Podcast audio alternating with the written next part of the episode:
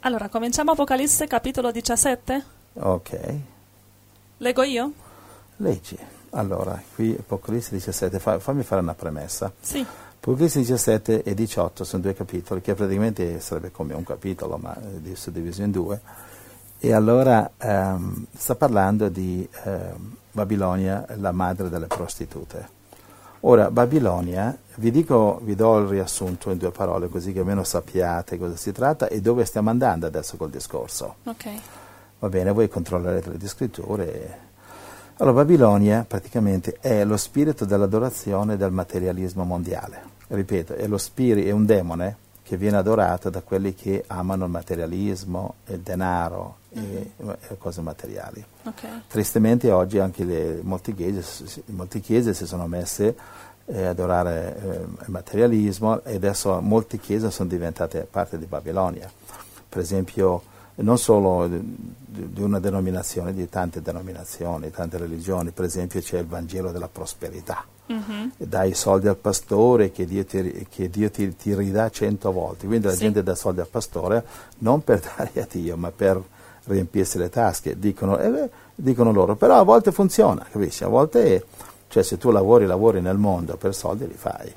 Trovi quello che cerchi, o Dio, o il diavolo, la salvezza, la perdizione, o l'umiltà la- o la ricchezza. Quello che cerchi trovi.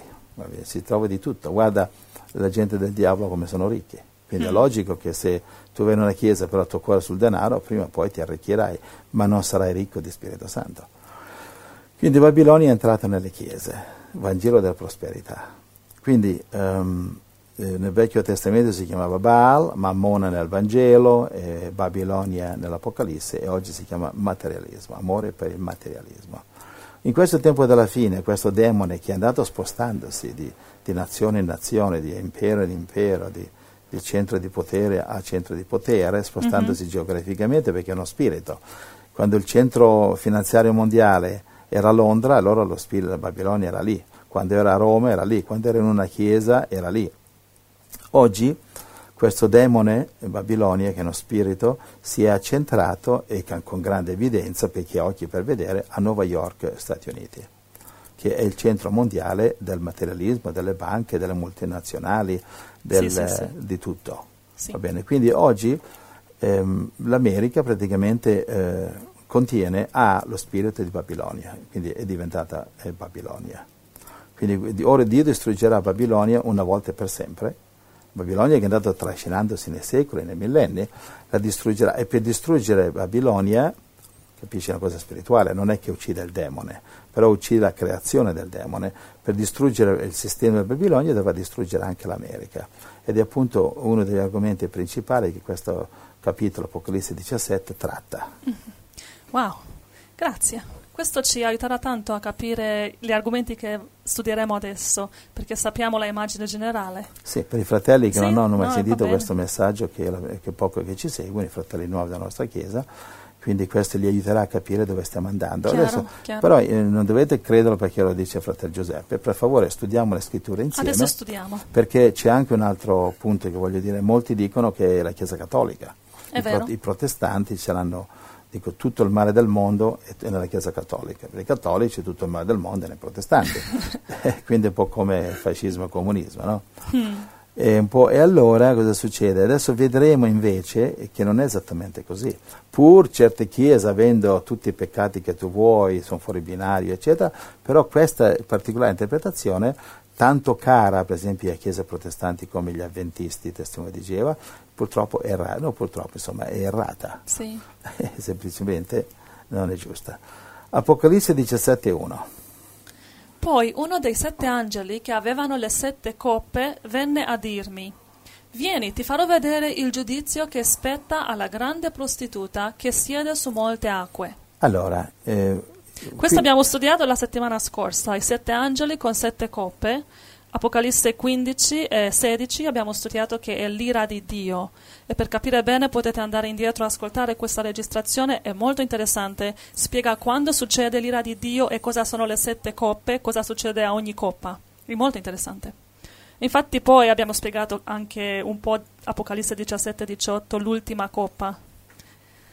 Ok, Eh, grazie Angela, vedo che sei una studente in gamba. No, interessante questo. Eh, gloria al Signore per discepoli come te. Vedi perché cresci No, nello no, spirito pregate così, per me, come gloria a. Dio. Sei Pregate. cresciuta così velocemente, che ami la parola, ami Gesù e questo è il segreto. Amen, che Dio mi aiuti. Allora, va bene, già questo hai spiegato tu.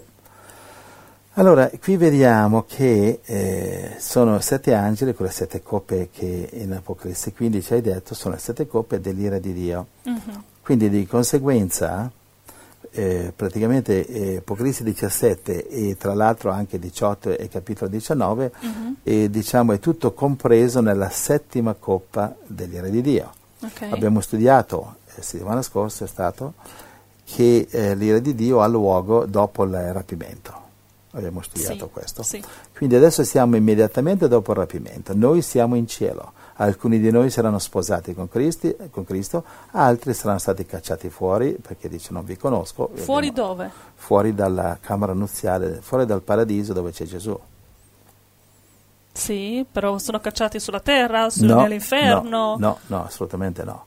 Persino il diavolo è in cielo adesso, ci sono molti posti in cielo. Adesso sì. Capisci? In cielo ci sono, Gesù ha detto in Giovanni 14,1, a casa del mio padre ci sono molte dimore.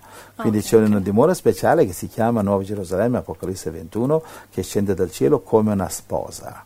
Quindi questa sarebbe la camera nuziale di Matteo 25, verso 1, dove solamente le cinque vergini con olio entrano, cioè, cioè la sposa di Cristo. Le altre cinque vergini senza olio, gli altri cristiani senza olio, senza opere in Cristo, che non è la salvezza, Mhm. senza opere in Cristo non entrano, non vi conosco, andatene- andatevene via di qua. Salvati, non è andate al lago di fuoco come ha detto agli alle capre, no, andatene via di qua. E loro Ok, bussavano. ok. Questi erano vergini, aspettavano il matrimonio, volevano sposarsi con Cristo, avevano la lampada, la lampada accesa avevano, erano prontissimi come con le vergini con olio. Però quelle le, le stolte, le sciocche, eh, i cristiani sciocchi, avevano, eh, cosa è successo? Quando è finita l'olio non avevano riserva. Sì. Quindi molti cristiani hanno l'olio nella lampada, la salvezza, è nato di nuovo, hanno una bellissima chiesa protestante cattolica, la mia bella chiesa. Però quando finisce l'olio non, non- non la riempono. Quindi quando finisce il primo fuoco iniziale, e allora si addormentano su una panchina di chiesa Sì, a, ru- sì, a russare. Capisci? Quindi finisce l'olio. Cosa significa? L'olio è una cosa spirituale.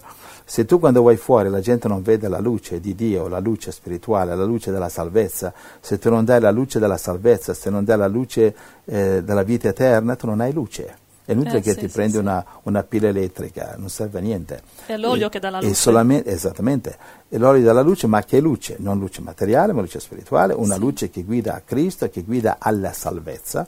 Quindi eh, questo in una parola e noi la chiamiamo evangelizzazione. Se non stai evangelizzando, tu non stai dando luce perché non c'è luce nella lampada. Sei, una, sei, sei vergine, certo, sì, non sei sposato col diavolo, non ami il diavolo, sei vergine, però sei una vergine sciocca, stolta, senza cervello. Si è Mm. sposato con un edificio di, di- di religioso, ma non con Cristo, va bene? Sì, sì, sì. Allora, questo succede in Apocalisse capitolo 17. Succede dopo il rapimento, durante l'ira di Dio, quando hai detto tu che i cristiani sono già rapiti, quelli che fanno parte della sposa di Cristo entrano nella camera nuziale Nuova Gerusalemme che scende dal che- cielo, Apocalisse 21. E quelli che mh, sono stati salvati e rapiti ma non sono sposa di Cristo saranno in una dimora celeste, Da qualche parte. da qualche parte. Da qual- una parte che non è necessariamente molto, molto interessante perché in Apocalisse 2 c'è una chiesa eh, che è fuori binari, Gesù gli dice ti vomiterò dalla mia bocca, quindi Sì. la zona vomito, spiritualmente parlando. Non Sì. dico io, ha detto Gesù, Sì, sì, Apocalisse 2,14, eh, 2,14, va bene? Sì. Quindi non arrabbiatevi con me, che- a me mi mandano insulti, come ti permetti tu di, di- di giudicare? Io non giudico niente. Infatti no- non sto dicendo io sono la sposa e tu no, Dio giudicherà, va bene? Amen, amen. Però il mio lavoro è di avvertire, avvertire, va bene? Amen. Sì. Bene, allora siamo arrivati fino a qui, andiamo avanti? Sì, allora ti farò vedere il giudizio che spetta alla grande prostituta che siede su molte acque.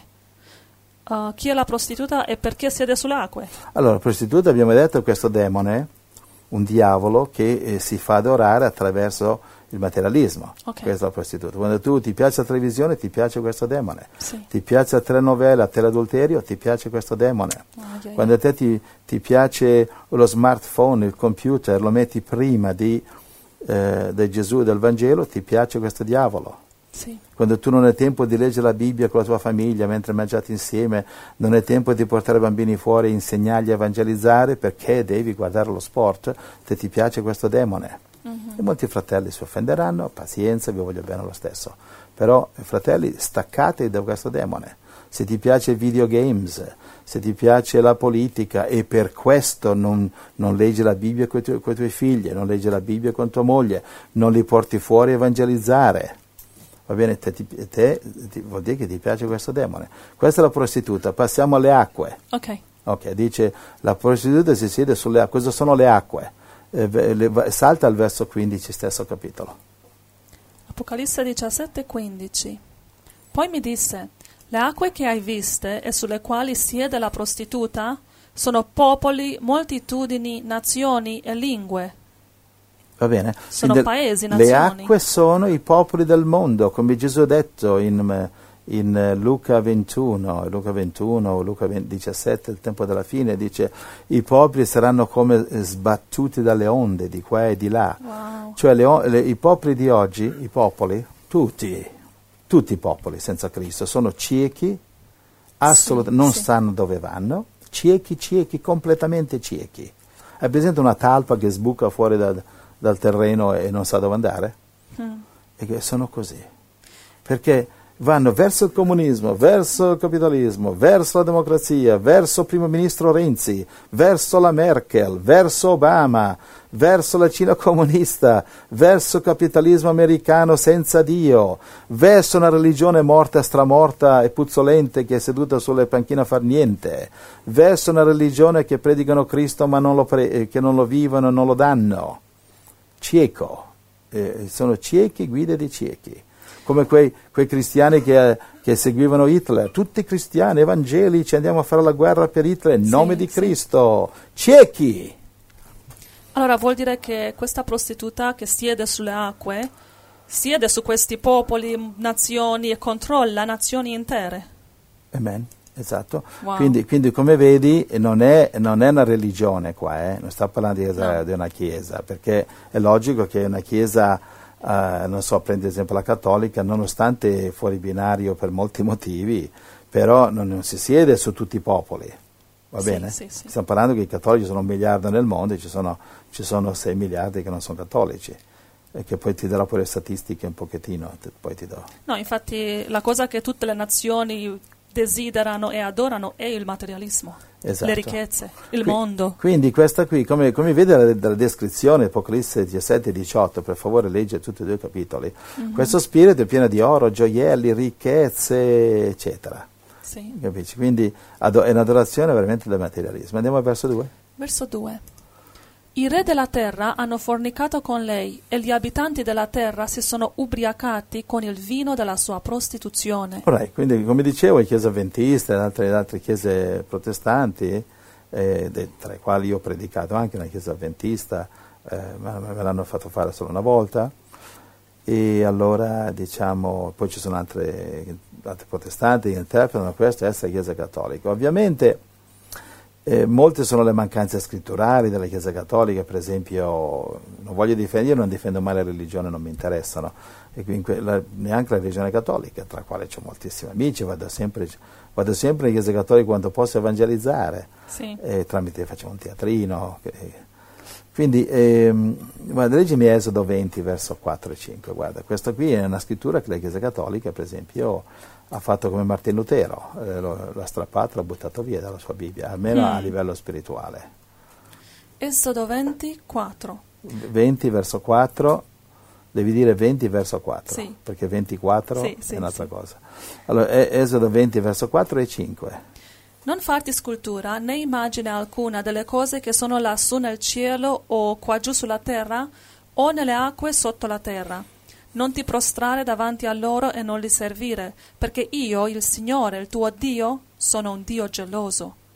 Punisco l'iniquità dei padri sui figli fino alla terza e alla quarta generazione di quelli che mi odiano. Ok, quindi anche la, anche la quinta, fino alla millesima generazione, cioè fin tanto continuano i peccati, insomma. Però dopo eh, arrivando a Gesù Cristo, cioè se il figlio, come dice in, uh, in Ezechiele 18, credo, dice Dio non punisce l'iniquità dei, figli, dei padri sui figli. Quindi sta parlando qui quando i figli continuano i peccati dei, dei padri, allora li punisce. E ci vuole circa 3-4 generazioni a purgare i peccati normalmente, però interviene Cristo Amen. e non c'è problema. Grazie, Gesù, Quindi amen. nonostante questi peccati, che qui dice chiaramente non fare scultura, non fare immagine e, e, e, così via, cose che i cattolici hanno tolto dai Dieci Comandamenti. Se tu guardi i Dieci Comandamenti, i cattolici l'hanno tolto. Hmm. Invece in, ci sono chiese che l'hanno mantenuto. Ci sono chiese, per esempio, la protestanti l'hanno mantenuto questo. Sì, I cattolici sì. l'hanno tolto ovviamente perché le chiese sono piene di, di, di, di statue e, e cadaveri. E cioè, adorano per esempio i cadaveri dei vescovi morti, invece la chiesa non puoi portare il cadavere di un vescovo in una chiesa. Mm. Chiesa è sì, a posto per adorare Cristo. Va bene, non è posto non deve- praticamente molte chiese sono diventate cimiteri letteralmente. Insomma, quando Gesù ha detto Matteo 23 è piena di ossa di morti, in in certe chiese lo fanno proprio letterale, veramente ossa. Quindi, quindi, come vedi, sì, ci sono, non sto difendendo la religione, fratelli protestanti non vi offendete, non sto difendendo i cattolici, lo, so che in molti punti sono moltissimo fuori binario, come lo siete voi quando eh, vi limitate a sedervi su una panchina la domenica e non andate a evangelizzare, quindi potete darvi la Sì. mano uno e l'altro. Mm. Quindi Dio vi ama tutte e due, va bene? Comunque, ciò nonostante questi peccati che loro fanno sculture, eccetera, la, la- la Chiesa Cattolica non è Babilonia. Capisci? Infatti leggiamo, dammi una scrittura, se leggiamo, Sì. salta al verso 18, è l'ultima scrittura. Apocalisse capitolo. 17? Sì. Ok. Apocalisse 17, 18. La donna che hai visto è la grande città che domina sui re della terra. Capisci? Quindi la Chiesa Cattolica, ehm, per esempio, adesso ti do un po' di statistica, guarda, è arrivato il momento di di darti qualche Dice che è una città, dice. statistica. sì, la- sì, attenzione, sì, sì, è una città, logico, perché la città, sì, oggi la città specifica è Nuova York, nella grande città America, ok? Mm-hmm. è tutto in parabola, no? La Chiesa Cattolica, per esempio, non domina sugli atei cinesi, non domina sugli indiani indù, No, sono miliardi, no? no, no. Ehm, sono quasi 3 miliardi questi, eh? Non domina sui- su- sulla, sulla Russia, sono ortodossi, neanche sugli ortodossi protest- eh, e protestanti nel mondo, Capi? e nemmeno su ci- circa un miliardo di islamici. E tutti questi insieme già superano i 5 miliardi, cioè eh, superano l'80% della popolazione mondiale, la Chiesa Cattolica non domina su questi. È vero, Va sì. bene? Eh, allora, eh, di conseguenza, eh, di conseguenza questa non è la Chiesa Cattolica. Amici, amici avventisti e, e testimoni di Geova, cioè amici e testimoni di Geova, sai? Sì, discutiamo. eh. Eh, Discutate e poi discutate di nuovo. discutate. ho chiesto al testimone di Geova, eh, io ho chiesto per favore, possiamo, posso venire alla vostra sala del regno, vorrei predicare qualcosa. Sì, E sarebbe allora un piacere non predicare c'è, lì. Non c'è però- verso, non mi invitano per No. qualche, qualche strano motivo. no, non vogliono. Non mi invitano. Eh, eh, cosa devo fare? Io mica posso andare a buttare giù la porta. Quindi eh, praticamente no, amici protestanti, no, no, siete fuori binaria, non è la Chiesa Cattolica, questa è una prostituta spirituale, è un demone, che sì, a volte le chiese hanno fatto parte, questa chiesa, quella chiesa, c'è- però eh, andiamo verso 3. Ok. Apocalisse 17:3 Egli mi trasportò in spirito nel deserto e vidi una donna seduta sopra una bestia di colore scarlatto, piena di nomi di bestemmia, e che aveva sette teste e dieci corna. Alleluia, ok, torneremo in un attimo un po' più avanti sulle sette teste, voglio spiegarle, Sì, e le sì. dieci corna. Adesso, ehm, guarda, dammi una...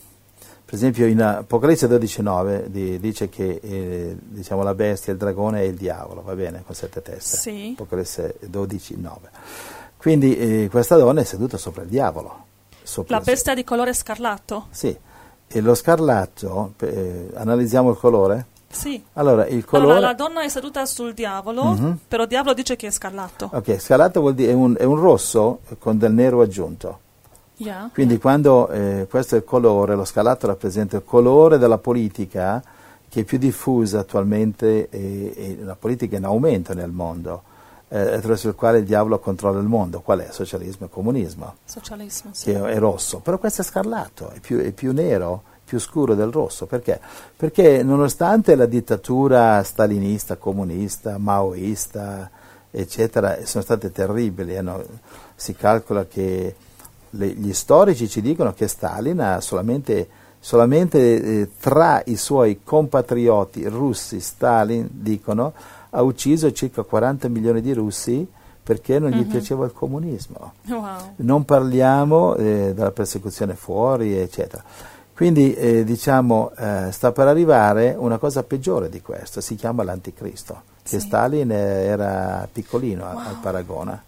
Quindi circa il 90% della politica mondiale, cioè Cina, Russia, India, Africa, Brasile, eh, non so, Sud America, cioè anche la ma- maggioranza degli, dell'Unione Europea, i paesi is- islamici sono socialisti. Il 90% della politica mondiale e dei governi mondiali sono socialisti.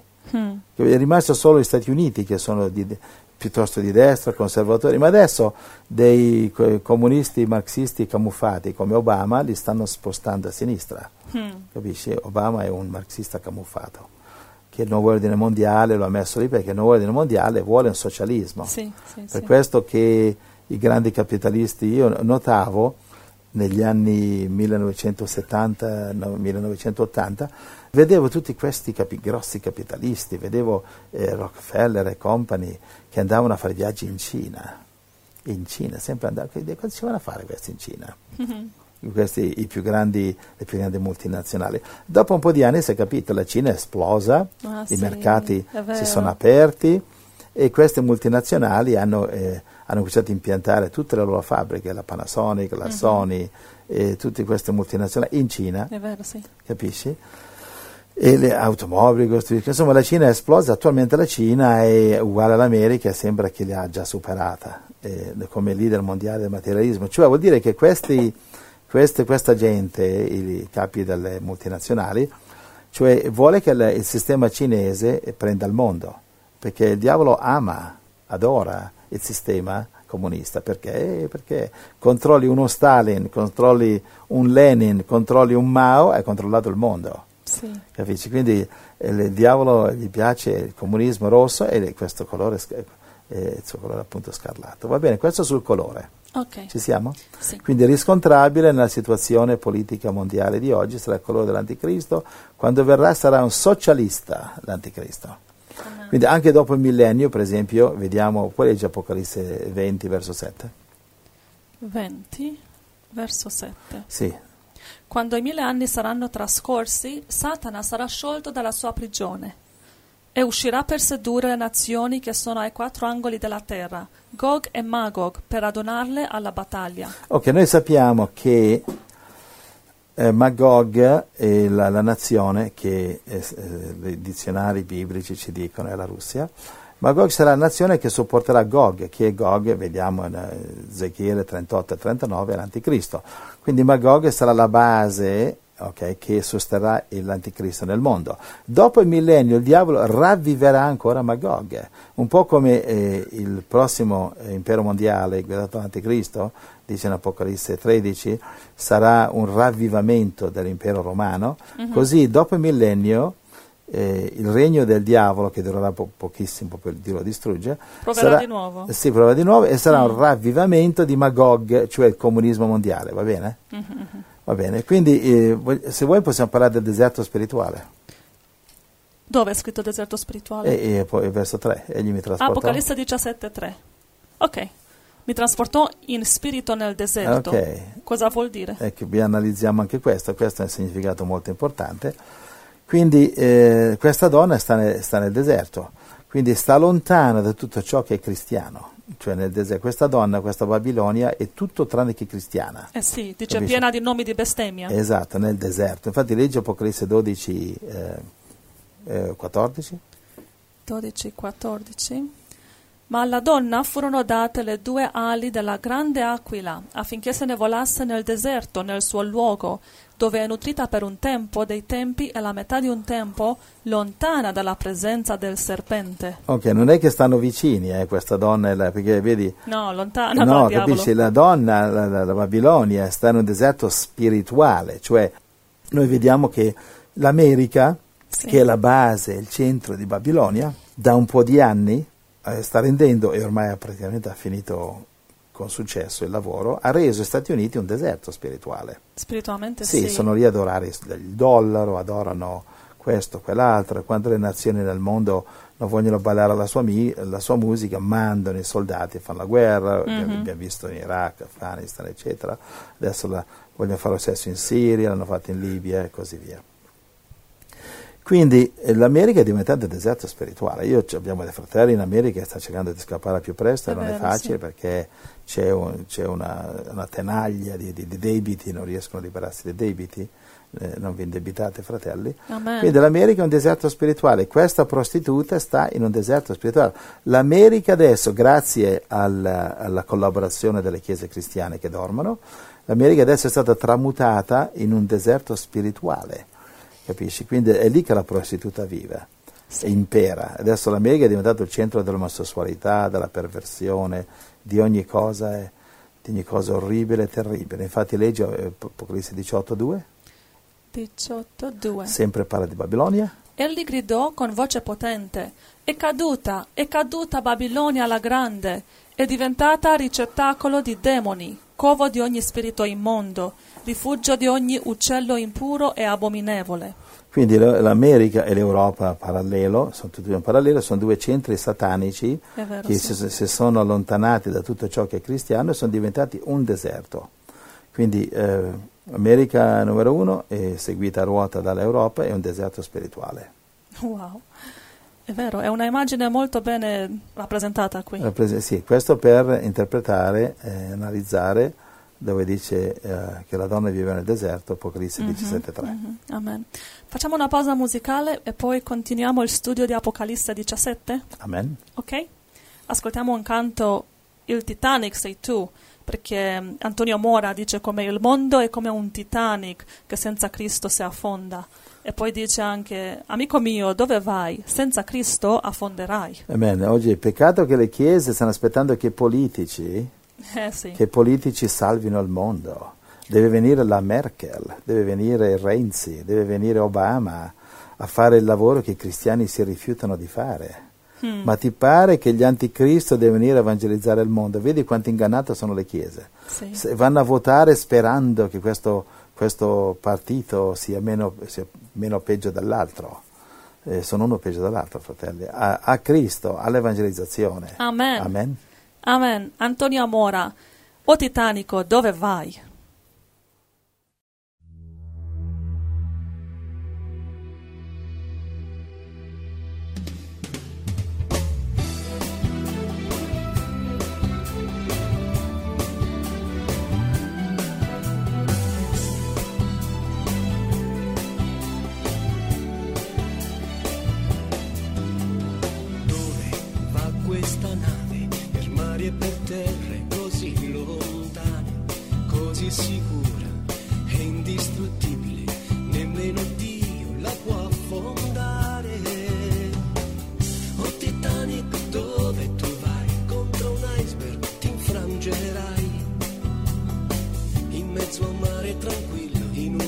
Notte serena e piena di stelle suona ancora l'orchestra nelle tue sale piene di festa. Tutto è sicuro, così felice, ma la tua gioia è già paura. Oh Titanic, dove tu vai? Nella notte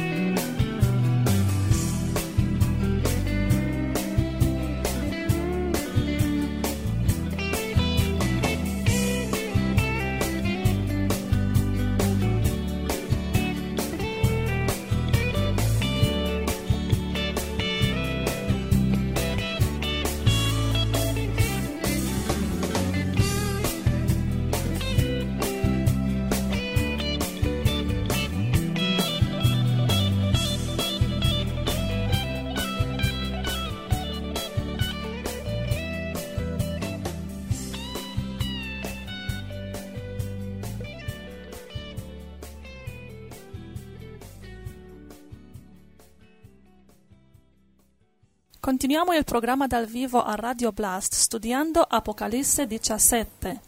Siamo arrivati al verso 4. La donna era vestita di porpora e di scarlatto, adorna d'oro, di pietre preziose e di perle.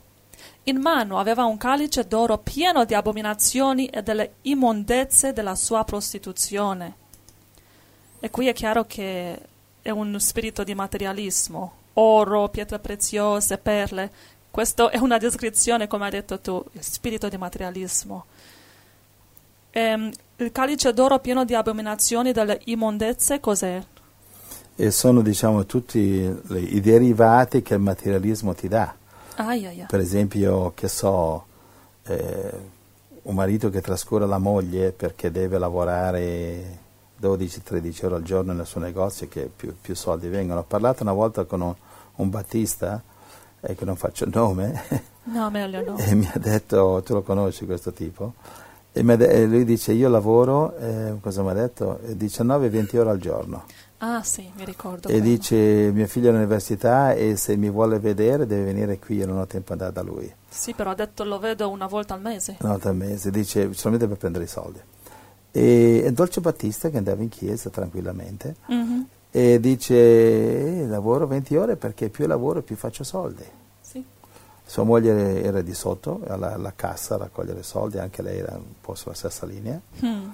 e praticamente eh, capisci, eh, questo non- non- come poteva prendersi cura della famiglia? Un figlio che il- i genitori solamente quelli che devono dargli la moto quando c'è 18 anni, la macchina quando c'è 19 anni, pagargli la scuola, pagargli l'università, appena preso il diploma dice arrivederci non mi servite più a Dio, Mm. che crede che i genitori sono due schiavetti. Quindi né il padre deve trascurare la famiglia, né i figli devono pensare che i genitori sono delle mucche da, man- da mungere. E invece dobbiamo aiutarsi, come nella Bibbia. Il papà lavora nei campi, i figli lavorano nei campi. Tu, tu, tu eri all'università, Angela, i tuoi Sì. genitori non, non- non ti pagavano l'università. Eh, non Co- co- potevano. Come te la pagavi l'università? Perché eh, eravamo tre sorelle e non potevano pagare l'università neanche, per le tre. neanche se volevano. No, no, E no. come te la pagavi? E con lavori che facevo. Ho cambiato tanti lavori per sostenere i miei studi. Esatto, quindi hai lavorato in tipo- tipografia, In fatto tanti lavori. sì, sì. Bene, gloria al Signore. Quindi questa è un'idea. Quindi fratellini, figlioletti che volete diventare universitari, dottori, ingegneri, direttori di banca, pagatevi le scuole. Sì. Va bene? Quindi già è tanto che i genitori vi finanziano fino ai 18 anni, ma dopo di quello volete continuare, per favore, invece di finire l'università in, in 3-4 anni, finitela in 4-5 anni e lavorate. E mi sembra anche giusto. E I poi vo- vi I dico- vostri genitori non sono i vostri schiavi. E poi vi dico un E- e- segreto. I genitori, i vostri, eh, il vostro dovere non è viziare i vostri figli che, che, che hanno la pappa servita, la pappa pronta e poi si sposano e divorziano indomani perché non sanno combattere contro le difficoltà della vita. Insegnate ai figli a portare la, la croce, a portare il gioco. Devono essere auto- dopo 18 anni devono essere assolutamente autosufficienti. Va bene, mio padre aveva un campettino, aveva un piccolo campettino di grano lì e, e a 6-7 anni l'aiutavo a zappare al mio tempo libero. Era duro, prima il divertimento, poi non volevo fare, però gli serviva aiuto. Vabbè, dopo la guerra eravamo abbastanza poveri e zappavamo questo terreno che ci dava, ci dava verdure, ci dava- eh, lui seminava il, il grano, seminava. Ed era un aiuto, alla fine dell'anno c'erano questi soldini. Mio padre era un grandissimo lavoratore, Dio lo benedica, e questo era un aiuto per noi. Io lo aiutavo. Ho cominciato a lavorare da giovane io e portare la busta, ca- la busta paga a casa e questo mi ha insegnato molto nella vita. Mi ha insegnato a vivere, mi ha insegnato a lavorare, a sudare, a guadagnarmi onestamente la vita. Amen. Non avere la- il cappuccino a letto la mattina. Va bene? Amen. Anche perché così impari i veri valori della vita. E in realtà tutte le, le scuole, università, i studi che vogliamo fare per anni e anni, in verità sono- solo ci fanno più confusi e ci allontanano dalla verità, delle cose valorose della vita Che hanno valore. che hanno valore e ti fanno solo pensare a te stesso, essere più egoista, come posso guadagnare più dinero, un lavoro migliore e poi con quella diploma dell'università non è che avrai un buon lavoro. Sì, infatti Finirai sentiamo- come gli altri. Sentiamo storie che col diploma vanno a, vanno a- fare in bianchini, vanno a vendere frutta e verdura. eh, questa- Sì, non abbiamo trovano sentito- lavori e voi sapete bene che vivete adesso in Italia e vedete la situazione lì, sapete bene che tutti gli studi, anni di studi non vi aiutano a trovare un buon lavoro. Date il cuore a Gesù, trovate la verità in Gesù e Lui vi aiuterà a trovare un lavoro che avete bisogno, vivere per le cose giuste, non per studiare anni e anni. Be- beata la persona che sta contenta, che sai con diploma tu devi essere un direttore, devi essere altolocato, l'ufficio è un computer. Invece Gesù dice ma va a, vendere frutta e verdura, va a vendere uova in un negozietto. Quella è la gente più felice che c'è tempo di leggere la Bibbia. A casa invece di mangiare eh, bistecche di vitello mangerà magari eh, un, un po' di pollo Sì, sì, o sì. magari pasta e fagioli, però una famiglia felice intorno alla Bibbia, questo è questo che rende la felicità. Amen. Io ringrazio Dio che nel primo anno di università ho incontrato Giuseppe e la sua famiglia e mi hanno aiutato a capire chi è Gesù. Perché io ero già delusa dell'università. Nel primo anno ho capito che l'università non mi cambierà la vita come io ho sperato. Ma l'università era piena di giovani che erano egoisti, gelosi, perché io lavoravo, anche studiavo, e loro non volevano che io vado ai- agli esami, perché non ero sempre presente a tutte le ore per studiare come loro, però i professori hanno capito che devo anche lavorare e mi hanno lasciato a volte essere assente dalle ore, sapendo che studierò come gli altri, però in privato. E allora loro, loro mi hanno dato il permesso di presentarmi al- agli esami, però i colleghi non mi hanno dato il permesso, loro erano gelosi. E io mi sono sentita così male, ma perché sto facendo il mio meglio? per studiare come loro, presentarmi agli esami. I professori sono d'accordo, però i giovani colleghi no. Quelli non mi lasciano. E sono stata così delusa che sono falsi, non sono amici veri. Era solo una cosa falsa che non ti cambia la vita come io ho sperato. L'università sarà il mio sogno per diventare qualcuno. No, una menzogna, una bugia. Amen, amen. E Gesù E no? quando ho conosciuto Gesù e ho deciso di lasciare l'università, ehm, ho spezzato in pezzi tutti quei I libri libri. che avevo. hai Molti. strappato tutti i libri. Ho strappato tutto, ho fatto pezzi piccoli, Mi piccoli. ricordo quando sei venuto e ce l'hai detto. oh, E mi sentivo così libera, così libera. L'università era una catena che era una, una bugia nella mia vita. Diven- diventa come un Dio. Diventa un Dio che non funziona. È lì che prendi soldi, sostento, invece non è vero niente. Gesù deve essere la Solo nostra ti fonte. ruba, ti ruba anni di vita.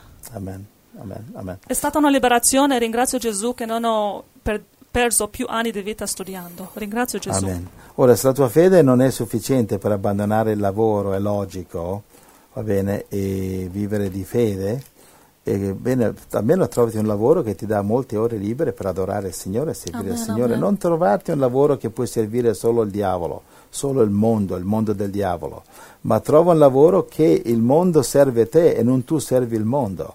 Trova un lavoro che ti lascia ore libere per amare Gesù, passeggiare con il Signore, leggere la parola, studiarla e andare a predicarla. Quindi un lavoro che ti consente il minimo, va bene, il minimo per, per i fondi, che, i soldi che ti servono, dedicare il resto al Signore e vedrai che il Signore ti benedice. E poi magari se impari a passare anche il cappello quando evangelizzi, vedrai che ti servirà sempre di meno lavorare nel mondo del diavolo. Amen. Non avere- se tu distribuisci, per esempio, io ho messo a disposizione il nostro DVD, che è un DVD eccezionale, distribuiscilo, quando distribuisci dice un'offerta dal tuo cuore se ti fa piacere. Sì. Se tu stai parlando con delle pecore ti daranno delle offerte, quelle offerte ti consentiranno non dover lavorare 10 ore al giorno, ma 5, ma 4, e dedicando più ore al Signore.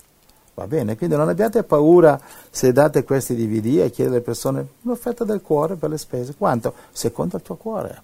Non ho soldi, pronto, qui c'è un volantino gratis. Il DVD gratis purtroppo non si può a tutti. C'è un costo. Eh sì. Va bene, questa è la vita Amen. del missionario. E sarete dei piccoli missionari. I fratelli che non hanno lavoro, io lo consiglio di fare questo. Io l'ho fatto tutta la mia vita, vivere per fede, quello che il Signore provvedeva. Non dimenticate di passare il cappello. La prima cosa che il missionario deve imparare è l'umiltà di passare il cappello, ma lo fanno in tutte le chiese, compreso quelle chiese che vi criticheranno. Cosa tu hai accettato un'offerta? E loro lo fanno tutte le settimane. È ipocriti. È vero, sì. Amen. Dunque, abbiamo letto il verso 4? Andiamo a Apocalisse 17. Sì, abbiamo letto 4. 5. Sulla fronte aveva scritto un nome, un mistero. Babilonia la grande, la madre delle prostitute e delle abominazioni della terra. Wow. E vedi? E vidi che quella donna era ubriaca del sangue dei santi e del sangue dei martiri di Gesù. dei martiri. Allora, i martiri, contrariamente alle, alle tradizioni religiose, non sono cominciate con il martirio di Stefano, Atti capitolo 7, se il primo dei martiri è sbagliato. Però lui è stato il primo. No, il primo martire è stato Giovanni Battista. Ah, ok, sì, Eh, sì, eh, sì, sì. eh, scusami, Ok. eh. le chiese si sbagliano, le, le tradizioni cristiane sono errate. Il primo martire non è stato Ok. eh, Stefano, ma Giovanni Battista. Cioè, quindi dal, dal primo martire, dal primo martire, dal martirio di Giovanni Battista, dal primo secolo in avanti, quindi eh, diciamo, ehm, E perché dice? sono, no, ti voglio spiegare, i martiri sono cominciati di Giovanni Battista, Sì. va bene? Però eh, cosa dice qui? Che eh, cominciando dal primo secolo, diciamo, a morire come martiri di Cristo, quindi eh, Babilonia non può essere una, chie- una chiesa religiosa, perché non esistevano le chiese religiose nel primo secolo. No, no, no. Quando Giovanni Battista o anche, anche Stefano, se vuoi, è stato martirizzato, non esisteva né la Chiesa Cattolica né nessuna chiesa che poteva far morire questo martire. No, no. Va bene? Infatti Abele, Abele era è stato il primo, primissimo martire Sì. e Caino l'ha ucciso, sospetto, anche per motivi di interesse materiale. Capisci? Eh, se C'è sempre il materialismo coinvolto, oltre- o per avere più territorio, questo, magari voleva le pecore che le avevano, non lo sappiamo. Quindi qu- in ogni caso noi vediamo eh, tutta la Bibbia, che le- tutte le guerre, tutti i martiri, gli uomini di Dio uccisi, è sempre perché c'era un re, c'era un, uno- un tiranno che voleva controllare, Sì. controllare cosa? Il territorio, il denaro, le La possessioni, le nazioni, e quindi quella era Babilonia. Quindi violenza, sangue sparso per amore del materialismo. Quindi eh, Babilonia si tratta del sistema finanziario attuale del materialismo mo- mondiale che è adesso negli Stati Uniti. Perché, per esempio, prendi esempio una, una religione, prendi una, la religione eh, cattolica che c'è una banca grandissima, una grande multinazionale che si chiama IOR, una banca che fa affari con tutti, una banca del Vaticano, eh, fabbricano armi, vendono armi, tutti i colori ne fanno. Mm. Però, nonostante questa banca faccia, pe- faccia parte del sistema anticristo delle multinazionali bancarie mondiali, eh, che sono organizzazioni segrete, tanto segrete sono queste organizzazioni, neanche voglio sporcarmi le mani a parlarne, Mm. va bene? Quindi voglio dire, nonostante eh, ci sono queste banche religiose, però non è tutta la Babilonia, fanno parte di Babilonia, queste banche religiose fanno parte, Sì. però non sono la Babilonia. Va bene, andiamo avanti a leggere. Quando Allora, la vidi quando mi dici- meravigliai. Quando dici che la donna era ubriaca del sangue dei martiri, vuol dire che quelli che sono morti per nome di Dio, di Gesù, sono stati uccisi da questo spirito che voleva potere e materialismo. I martiri, sono, Sete di potere e materialismo. i martiri sono sempre stati uccisi per, eh, anche per motivi di, di materialismo, di Ok. potere, di controllare la gente, nazioni, eccetera. Vai, Ok. vai avanti. eh. Quando la vidi, mi meravigliai di grande meraviglia. La- Ok. L'angelo mi disse: Perché ti meravigli? Io ti dirò il mistero della donna e della bestia con le sette teste e le dieci corna che la porta. La bestia che hai vista era e non è. Essa deve salire dall'abisso e andare in perdizione. Amen. Allora, eh, vogliamo spiegare un attimo? Sì. Allora, è molto semplice qui, ehm, vediamo. Quindi la donna cavalca questo- questa bestia o dragone, che sempre anche in Apocalisse 12 è raffigurata come un dragone, sempre lo stesso, e stesso, stesso colore, eh, va bene, rosso e scarlatto. Sì. Allora, sarà dall'abisso ed andare in perdizione. Dunque noi vediamo che anche l'anticristo sale dall'abisso. Apocalisse 11, 7 e Apocalisse 9, 11, capitolo 9, verso 11 e capitolo 11, verso 7, vediamo che l'anticristo sale dall'abisso, che in greco vuol dire abussos. Abussos vuol dire, eh, eh, diciamo, ehm, fossa senza fondo che, si- che questo qui si trova nel centro della Terra, che per via della rotazione del pianeta, quello che è il pavimento adesso, fra 12 ore sarà soffitto. Questo è l'unico posto nel mondo dove eh, non c'è fondo.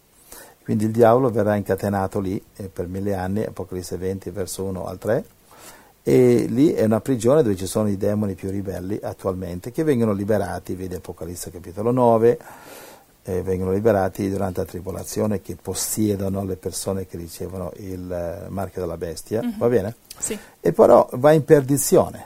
In- Apocalisse 19 20 vediamo che l'anticristo, la bestia e il falso profeta vengono eh, la- lanciati nel lago di fuoco. Appunto per questo dice che vanno in perdizione in questa scrittura. Anche versu- scri- scritture, versi come Daniele 7, 11 e anche verso 26, anche Daniele 8, 17 al 25, li vogliamo leggere o li, li citiamo solamente? No, possiamo leggerli così la referenza e poi i fratelli possono notare. D'accordo, lo leggi magari leggiamo, Apocalisse, eh, leggiamo Daniele 7 e 11. E che Daniele 7 eh, parla anche qui del regno dell'anticristo e parla appunto del leader di, di questo regno mondiale che non è ancora arrivato, però che sta già iniziando. Va bene, e appunto parla qui Daniele 7 e 11, leggi. Io guardavo ancora a motivo delle parole arroganti che il corno pronunziava. Guardai fino a quando la bestia fu uccisa e il suo corpo distrutto, gettato nel fuoco per essere arso. Ok, 26. 26. Poi si terrà il giudizio e gli sarà tolto il dominio, verrà distrutto e annientato per sempre. Ok, eh, quindi vediamo che qui l'anticristo prenderà potere, però verrà distrutto. Il suo corpo eh, viene dato ad essere arso, dice, no? Sì, Bruciato. 11. Questo lo vediamo in Apocalisse 19-20, se vuoi leggerlo. 19, 20. L'anticristo, dopo la battaglia d'Armageddon, verrà catturato da Cristo e dai suoi angeli, noi, e lo getteremo nel lago di fuoco.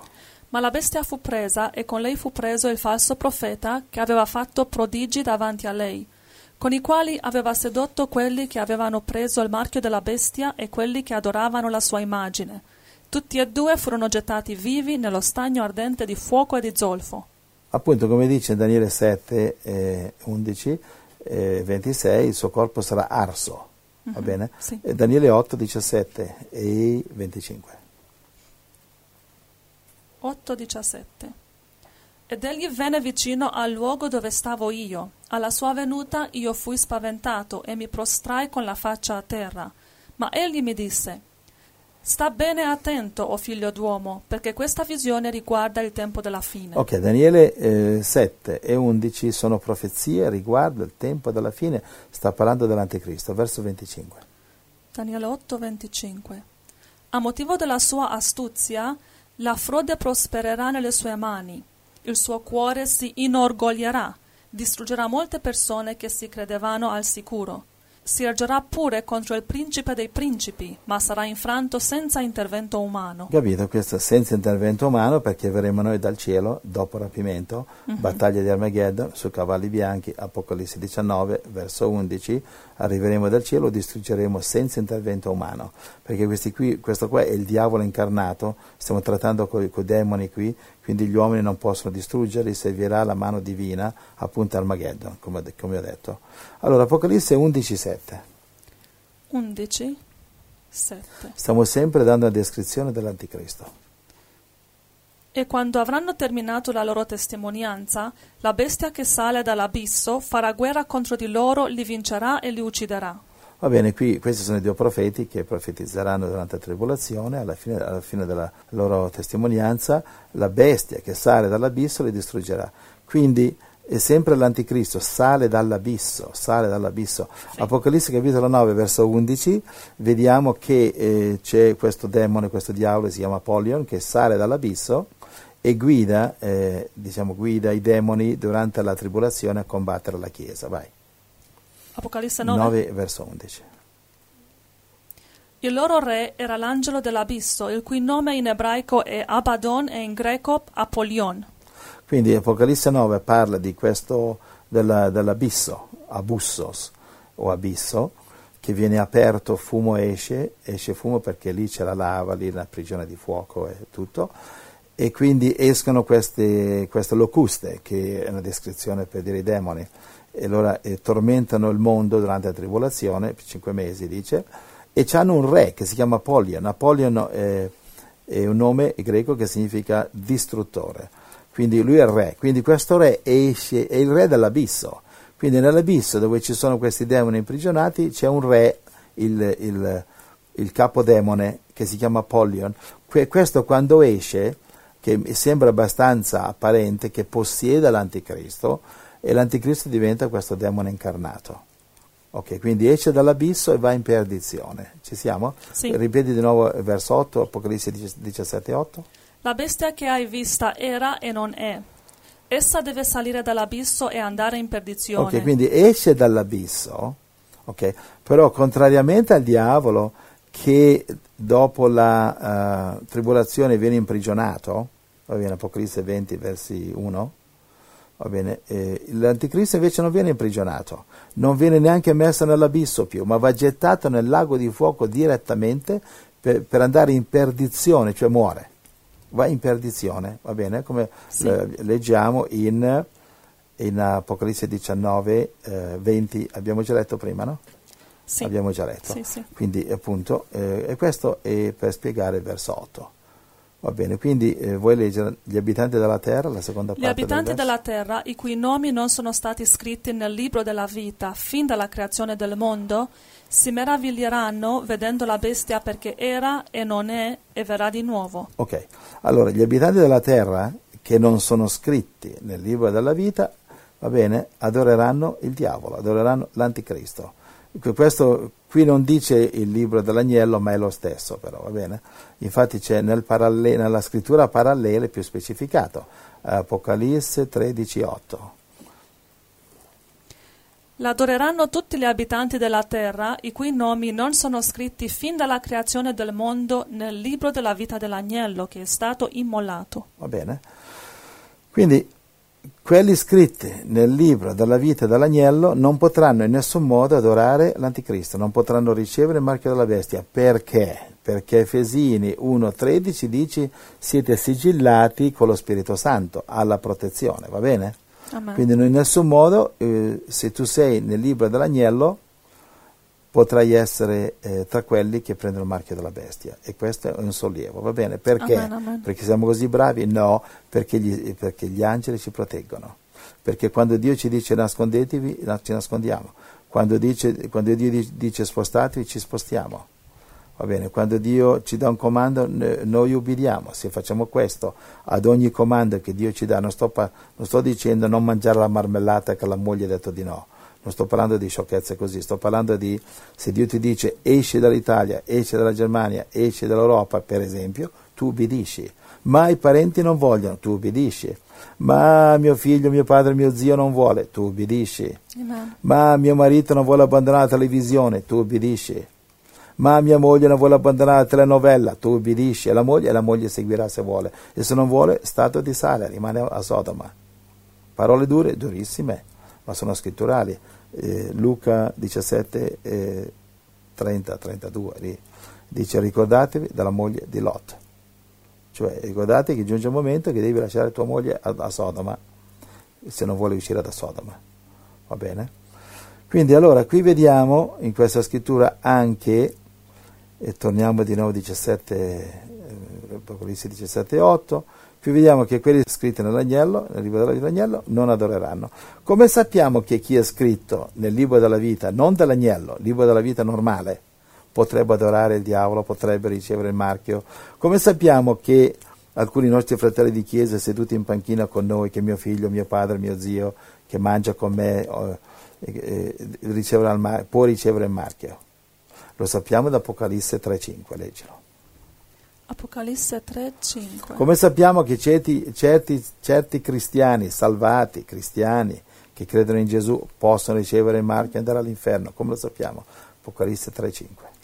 Chi vince sarà dunque vestito di vesti bianche, e io non cancellerò il suo nome dal libro della vita, ma confesserò il suo nome davanti al Padre mio e davanti ai suoi angeli. E qui vediamo due libri, vediamo il libro della vita e il libro dell'agnello.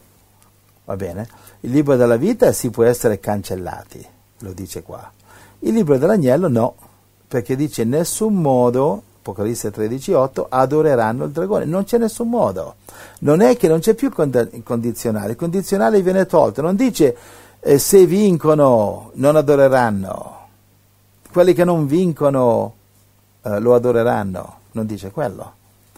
Dice eh, chi è scritto nel libro dell'agnello, garantito 100%, non lo adoreranno. Garantito come mai? E perché? Sì, è, è Cristo che si prende cura della sua sposa. Amen. Abbiamo fatto un insegnamento lungo tempo fa che si chiama Come, come assicurarsi di, di essere scritti nel libro dell'agnello. Giusto? Sì, alla radio. C'è qualche link o No, no, ancora no. Non l'abbiamo messo ancora non su- ancora messo? sulla pagina. Eh, no. L'abbiamo insegnato questo quando? Due o tre settimane fa. Eh, siamo qui, le- siamo pochi e lavori tanto. Lo È metterai? vero. Sì, sì. Come lo chiamerai? Ah, come hai detto adesso? Eh. Come assicurarsi, Come che, assicurarsi che facciamo siamo parte del nel libro, libro dell'agnello? dell'agnello. Sì. Quindi c'è una differenza. Quindi vediamo in Apocalisse, ripeto, Apocalisse 13:8, in nessunissimo modo, se sei nel libro dell'agnello, tu puoi adorare il dragone, ricevere il marchio, andare all'inferno. Se, se- se- se sei nel libro della vita, puoi essere cancellato. Quando? Se non vinci. Se non vinci cosa? Se non vinci le cose che ti fermano dal, dal passare nel libro dell'agnello. Se non vinci Amen. il marchio della bestia, se non vinci i parenti che ti scoraggiano, se non vinci quel pastore falso profeta che ti dice prendi il marchio, ce n'è uno in America adesso che si chiama John MacArthur. Non mi piace fare nomi, ma questo devo farlo perché questo è un falso profeta e sta guidando la sua chiesa calvinista eh, ne- nella bocca del diavolo. Sta dicendo ricevete il marchio della bestia eh, ok? e voi poi nessun problema, vi pentite quando volete. Eh, Sono bugie di Satana, perché Apocalisse, come lo sappiamo, Apocalisse 14, 9 dice se ricevi il marchio vai all'inferno. È molto chiaro lì. Va bene, allora, eh, poi vediamo anche eh, la differenza tra il buon seme di Dio, le anime destinate alla salvezza, e la zizzania, le anime del diavolo, destinate alla distruzione. Qui vediamo il buon seme non riceverà il marchio, invece la zizzania riceverà il marchio e andrà all'inferno. eh, eh, va bene? Quindi noi occhi su Gesù, va bene? Amen. Amen. Bene. Grazie Signore. Facciamo un'altra pausa musicale? Ok. E poi Così- continuiamo? Così ci riposiamo un attimo. ok. Ascoltiamo il canto Cristo muove le montagne.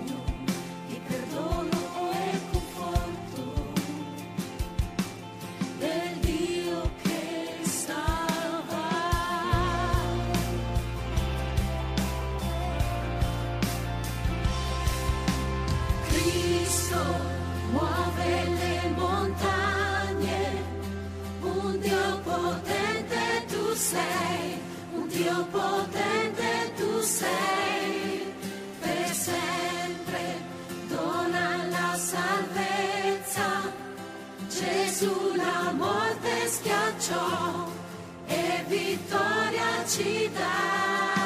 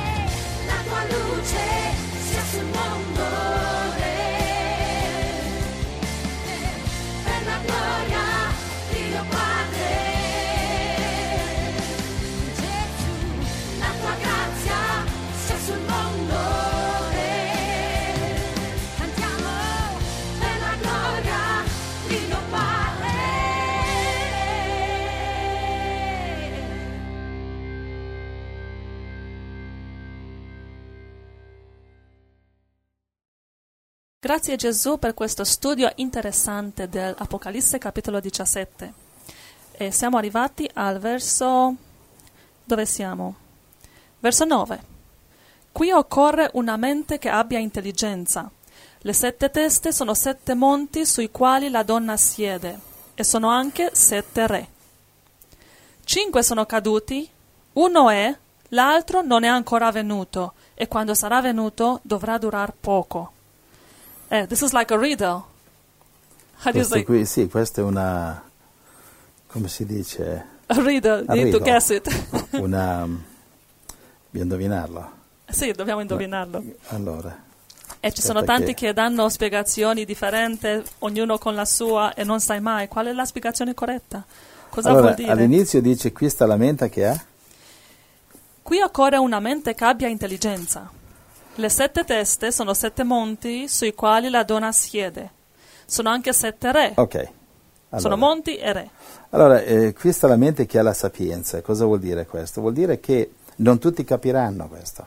Mm. Cioè uno può essere universitario, può essere un professorone, può essere un Einstein. Einstein non capiva la Bibbia, È vero. era un mezzo ateo, era un mezzo a- ebreo ateo.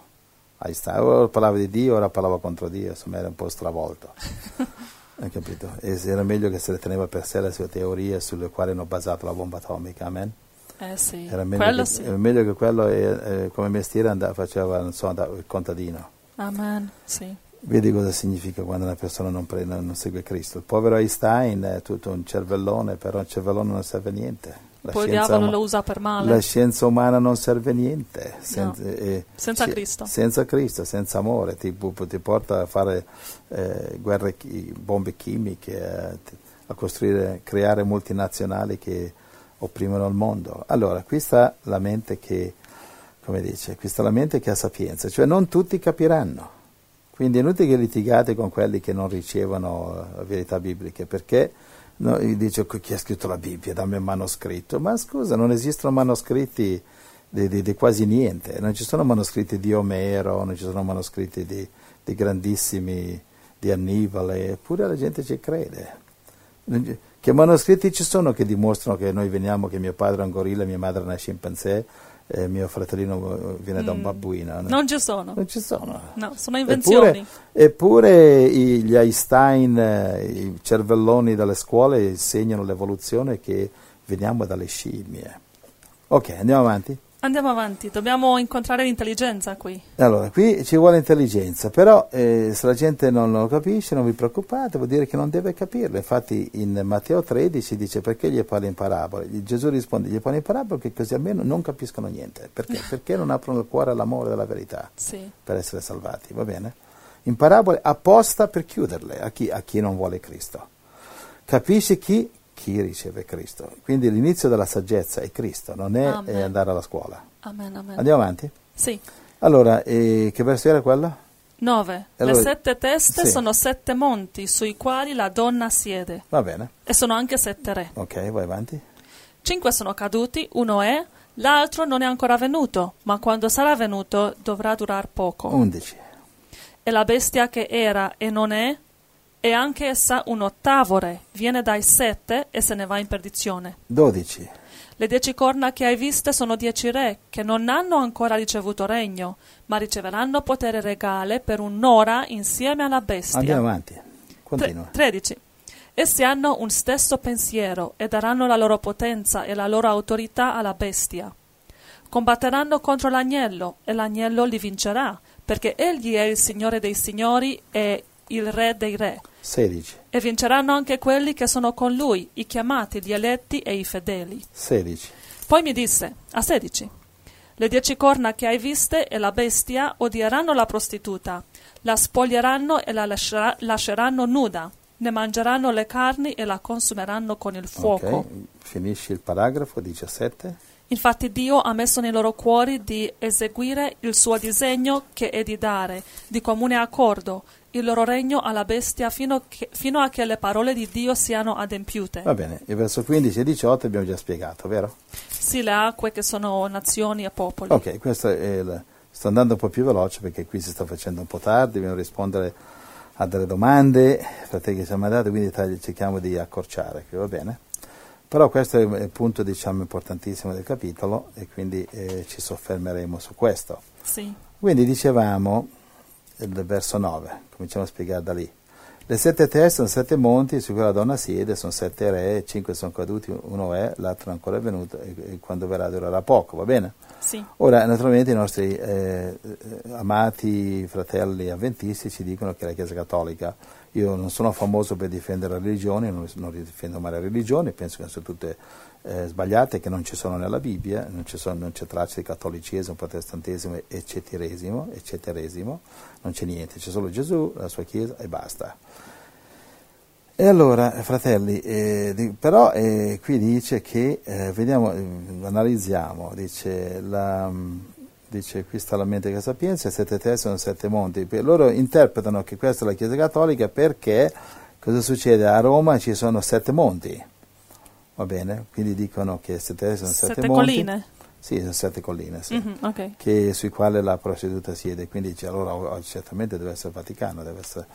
eh, Mhm. Dunque, analizziamo un attimo questo qui. Allora, ehm, dunque, sono sette monti, sono sette re, e cinque sono caduti, uno è. Cinque sono caduti, l'altro eh, uno è e l'altro non è ancora venuto. Allora, eh, supponiamo che sia Roma questo qui. Allora, eh, quindi dovremmo immaginare che, um, che praticamente devono, de- questi sette re devono, sono arrivati, però, non però devono ancora arrivare perché l'anticristo non è ancora venuto, no? Sì. E allora, eh, non- come- quindi se fosse Roma, che non può essere Roma perché se guardiamo i sette re, sette re di Roma, se te studi, un po' la storia e scopri che i sette re di Roma eh, sono, diciamo, hanno regnato prima del 500 a.C. Questa profezia è stata data 600 anni dopo, nel 90 d.C., 96. Ok. Quindi E poi fu- dopo gli anni 500 avanti Cristo? hanno avuto il Senato, Ah, Senato o gli imperatori, ok. non hanno ok, più avuto un re. Quindi questa profezia qui non va su Roma e sulla Chiesa Cattolica perché i sette re sono finiti già nel 500 avanti Cristo. Quindi, e poi andiamo avanti ancora, quindi i re non, è- non possono essere adesso. E poi dice che anche eh, al verso, eh, diciamo, eh, verso 9, sette terre sono sette, sono sette monti, va bene? Sì. Ora, sette monti che eh, dice um, cinque sono caduti, uno è e l'altro non è venuto. Allora bisognerebbe, perché questa profezia cal- calzasse, va bene, bisognerebbe che cinque monti fossero caduti. Avete, eh, potete studiare qualunque enciclopedia, cinque, cinque monti a Roma non sono mai caduti. no, no. Poi dice Noè, bisognava che nel 96 d.C. ci fosse solo un monte in piedi. Eh, quando Giovanni ha ricevuto questa Eh, profezia. dice uno è, quindi ci doveva essere solo un monte, Non- non è- questo non è affatto vero, Mhm. e l'altro non è venuto, bisognerebbe che passasse un aereo e sganciasse con un paracadute una collina Eh, su no. Roma, ecco che arriva la settima collina. No, no. Quindi questa profezia non c'entra niente, questi sono solo fratelli protestanti che odiano i cattolici a tutti i costi, tutti i mali del mondo sono nella Chiesa Cattolica, non è così. Mm. I protestanti devono prendersi le loro colpe e non scaricare tutto sulla concorrenza. Amen, Va amen. bene, quindi fratelli rilassatevi un attimo, toglietevi un montino i paraocchi protestanti, ok? E leggete la Bibbia che è esattamente quello che dice, se no non ci capiamo. Se no voi non avete la mente con sapienza, avete una mente protestante. E la mente con sapienza non è protestante, non è cattolica, è una mente di Cristo, di Bibbia, di scritture, di amore, di perdono. Andate alle chiese cattoliche, prendete la comunione, dategli un'offerta, baciate il prete e ditegli sono un protestante, sono venuto a dirti che Gesù ti ama, ciao. Mm. E quello gli, viene- magari gli viene uno shock. Chissà che senti ispirato a venire da voi. Non sto parlando di ecumenismo che il diavolo lo userà, non sto parlando di quello, sto parlando di veramente Amen. amore cristiano. Va bene? Grazie. Andiamo avanti, sorella? Ho Allora, spiegato tutto? Abbiamo, sp- no, abbiamo spiegato che non è Roma e non è la Chiesa Cattolica, però non abbiamo spiegato cosa è. Ah, ok, ho detto cosa non è. sì. Allora dobbiamo dire cos'è? sì. Allora, attenzione. Il, eh, il dragone, la bestia e il diavolo, ci siamo? Dove lo sappiamo? Lo sappiamo da Apocalisse 12, 12, 9. 9, abbiamo già detto. Yeah. Ok, allora, quindi se il dragone è il diavolo, la bestia è il diavolo, il diavolo domina il mondo. Sì. Dove lo dice? Luca capitolo 4 verso 6 e 7, cosa dice? Il mondo mi è stato dato, lo do a chi voglio. Wow. Il diavolo dice, il mondo mi è stato dato, lo do a chi voglio. Quindi il mondo appartiene a. Satana. Chi gliel'ha dato? Dio? No, No. noi. Io, te, Adamo ed Eva e compagni. E Noi, compagni. perché Dio ci ha dato il mondo a noi e noi l'abbiamo dato Le al chiese diavolo. che dormono in chiesa stanno dando il mondo al diavolo. Il diavolo dice grazie per la collaborazione cristianuzzi, che bello, i diavoli non mi bastavano, così i cristiani mi aiutano. I cristiani che dormono sostengono il diavolo a controllare il mondo. Se i cristiani si svegliassero dal letargo, andassero nelle strade come Gesù alla prima chiesa, il mondo sarebbe di Dio. Invece i cristiani sono lì a ascoltare tutti i falsi profeti possibili e immaginabili che li tengono lì a morire in queste prigioni chiamate chiese. Va bene? Chiese edifici, eh? Sì, sì, sì. E allora, come, co- come controlla il, il diavolo il mondo? Il co- ok? Il corpo è controllato dalla Testa. testa. Questo dragone ha C'ha una testa, sette, sette teste. teste, bravo, Sette se- teste. sette teste. Allora, quindi vuol dire che il diavolo ha ha controllato il mondo attraverso Eh, io, sette... io lo so perché abbiamo No, studiato. de- eh, tu, tu lo sai. Fai conto che non lo sai, rispondimi alle domande e basta. Lo Ok. so che tu sei la prima della classe. No, non sono prima. Allora, il diavolo, se, se la testa controlla il corpo, questo mondo è il sistema del diavolo, il diavolo ha controllato il mondo attraverso le sette, Sette imperi mondiali. sette imperi mondiali, attraverso le sette teste, sette imperi mondiali, bravo. Quindi le sette teste sono i sette imperi mondiali. Ora, quanti imperi mondiali ha avuto il mondo? Austro-Ungarico, impero napoleonico, impero britannico, impero russo, Maya, cinese, impero giapponese, impero hitleriano, impero comunista. Eh, sono stati Quanti tanti imperi, imperi. quanti imperi- Fai finta che te non sai la risposta, va bene? Collabora. Proverò, proverò. Collabora, so che tu sai tutto. Collabora. Quanti imperi ha avuto il mondo? Ha avuto Tanti, sette- eh, tanti imperi, tanti imperi, no? molti. Ok, tu sei, tu sei ungherese, quindi anche la- l'Austria, E anche l'Ungheria con l'Austria aveva un impero. Anche loro, sì. Quindi il, mondo ha avuto decine di imperi, Sì, sì, impero, eh, tutti di coloro. Ci siamo? Sì. Ok, qui- quindi que- tutti questi imperi non, non sono sette, no? No, sono Però molti, molti. contami gli imperi mondiali per cortesia, perché di, qui, di questo si tratta. Allora, dammi i numeri. ok. Primo, Egitto, Egitto. Secondo, Assiria, terzo, Babilonia, quarto, Medo-Persia, quinto, Grecia, sesto. Roma, Allora, cinque sono caduti, quindi da Egitto fino a ehm, Grecia. fino a Grecia, Fino a sono Grecia. cinque. Cinque sono caduti. Puoi contare? Vuoi contare di nuovo? No, vabbè. no, no. Vuoi ripetere per chi non seguiva? No, vuoi dire cinque Allora, sono caduti sì.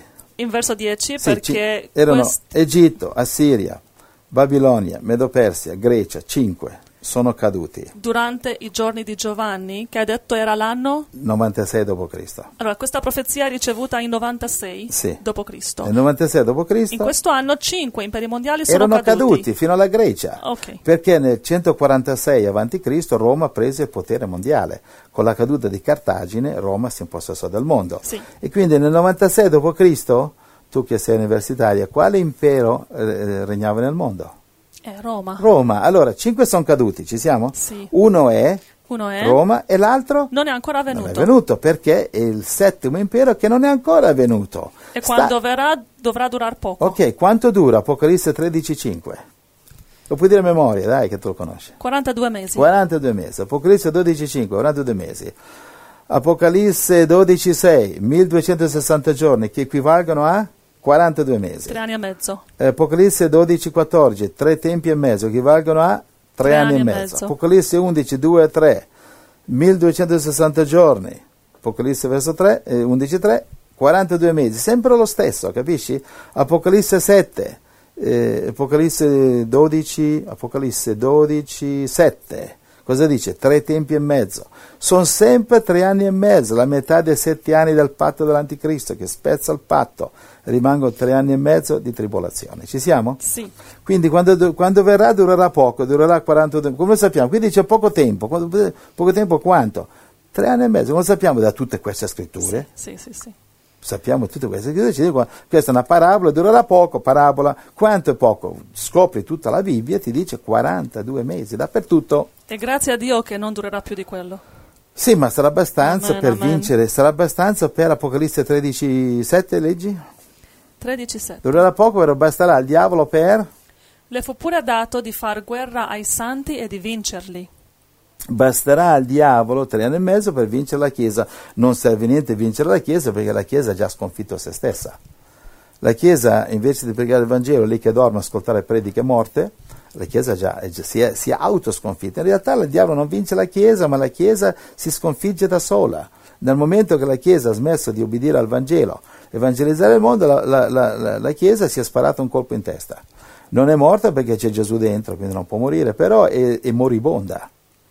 Oggi, se tu accendi la televisione, se tu segui i leader religiosi, puh, guarda, io sto controllando le notizie in inglese su internet, ci sono questi leader religiosi che predicano la pace nel mondo, predicano più lavoro per i lavoratori, servono i cambiamenti sociali, cioè praticamente parlano come i politici, i politici parlano meglio di loro, anzi vogliono aiutare i poveri, vogliono aiutare la gente che de- deve venire in Europa con le barche. Sono così ciechi, queste guide religiose, parlano come politici. Va bene? Invece dobbiamo parlare come Gesù, Amen. come il Vangelo. Questi falsi profeti, il Vangelo non sanno neanche cos'è. Lo usano così come come politici, lo usano così per raccogliere soldi, per costruire edifici e tenere le pecore di Gesù imprigionate nelle loro prigioni. Andiamo avanti? Dove siamo? Abbiamo studiato 10, abbiamo Sette visto teste. che mh, le Cosa sette sono? teste sono sette imperi mondiali, attraverso di quale il diavolo ha controllato e dominato il mondo e l'istoria dell'umanità.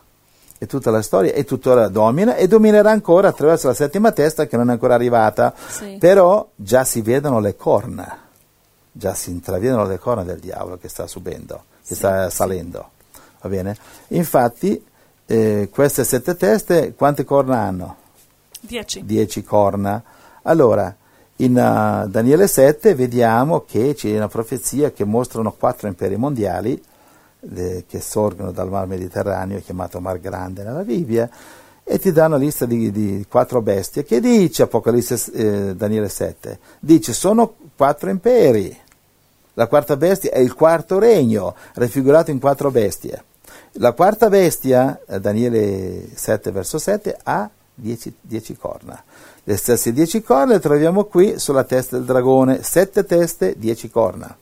Già, siccome da Daniele 7 sappiamo che le corna sono sulla bestia numero 4. che rappresenta, Impero romano. che è la testa numero 6. 6. Brava. Sì, l'impero Allora, romano 6. quindi sappiamo che le, le dieci corna sul dragone sono sulla testa numero 6 che rappresenta l'impero Romano. romano. Ora, queste dieci corna cosa fanno in Apocalisse 17? Andiamo in Apocalisse 17. Allora, verso 12. E 11 quando lo spieghiamo? Eh, ah, ok. Eh, andiamo avanti col 12 che tanto quello è, dis- è disconnesso. è disconnesso. Le dieci corna che hai viste sono dieci re, che non hanno ancora ricevuto regno, ma riceveranno potere regale per un'ora insieme alla bestia. Vai. Essi hanno uno stesso pensiero e daranno la loro potenza e la loro autorità alla bestia. Combatteranno contro l'agnello e l'agnello li vincerà, perché egli è il Signore dei signori e il Re dei re, e vinceranno anche quelli che sono con lui, i chiamati, gli eletti e i fedeli. Ok, interpretazione, verso 12. Le dieci corna che hai visto sono dieci re. In altri, in- altri dieci re. Capisci? Quindi dalla testa di Roma, dall'impero romano, sorgeranno dieci re. Quando? Nel tempo della fine. Ok. ok? Quindi non hanno ricevuto regno, riceveranno con la- il potere come re, riceveranno potere come re per un'ora insieme alla bestia. Infatti se noi andiamo a vedere in Apocalisse, fammi vedere, Apocalisse 13.1 dice che la bestia ha dieci corna e sulle sue corna dieci diademi, dieci diademi è un nome di bestemmia, cioè vuol dire che le dieci corna sono dieci nazioni che saranno blasfemi, anticristo, però saranno, eh, avranno dieci, dieci corone. Infatti, torniamo al capitolo 17, dice riceveranno potere come re un'ora, quindi queste dieci nazioni saranno dieci re Sì, con dieci corone. Allora cosa faranno questi qua? Verso 13, l'hai letto? sì. Essi hanno uno stesso pensiero e daranno la loro potenza e la loro autorità alla bestia. E combatteranno contro l'agnello, contro Cristo, ma Cristo li vincerà. Allora questi qua hanno unicamente, cioè saranno uniti politicamente, questo vuol dire, eleggeranno un leader che sarà la bestia. E daranno loro potere e loro autorità alla bestia, che sarebbe lo stesso undicesimo corno delle dieci corna che si uniscono sulla testa della quarta bestia di eh, Daniele 7. La quarta bestia con dieci corna, che spunta un undicesimo corno, leggiamo in Daniele 7, che è più, più grande di quello lì. Co- allora cosa, si, cosa significa? Interpretazione. La quarta bestia di Daniele 7 e dice è il quarto regno. Sì. Ora, il quarto regno, siccome sappiamo che il primo è Leone Babilonia, Daniele 7, il secondo l'or, eh, l'orso Medio Persia, va bene, l'orso c'ha in mano tre costole, Daniele 7, rappresenta tre imperi passati, Egitto, Assiria e Babilonia, poi il prossimo è eh, l'orso e Medio Persia. In Daniele 7 eh, Egitto e Assiria non sono elencati perché è la storia passata e Daniele 7 tratta una profezia che tratta del futuro.